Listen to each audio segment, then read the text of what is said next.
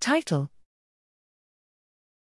Autophagy disruption reduces mTORC1 activation, leading to retinal ganglion cell neurodegeneration associated with glaucoma.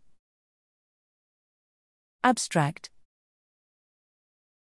Autophagy dysfunction has been associated with several neurodegenerative diseases, including glaucoma, characterized by the degeneration of retinal ganglion cells, RGCs. However, the mechanisms by which autophagy dysfunction promotes RGC damage remain unclear. Here, we hypothesized that perturbation of the autophagy pathway results in increased autophagic demand, thereby downregulating signaling through mammalian target of rapamycin complex 1, mTORC1, a negative regulator of autophagy, contributing to the degeneration of RGCs.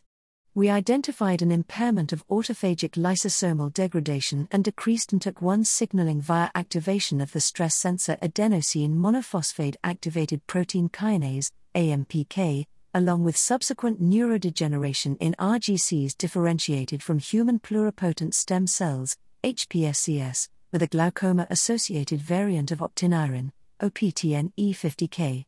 Similarly, the microbead occlusion model of glaucoma resulting in ocular hypertension also exhibited autophagy disruption and mTORC1 downregulation.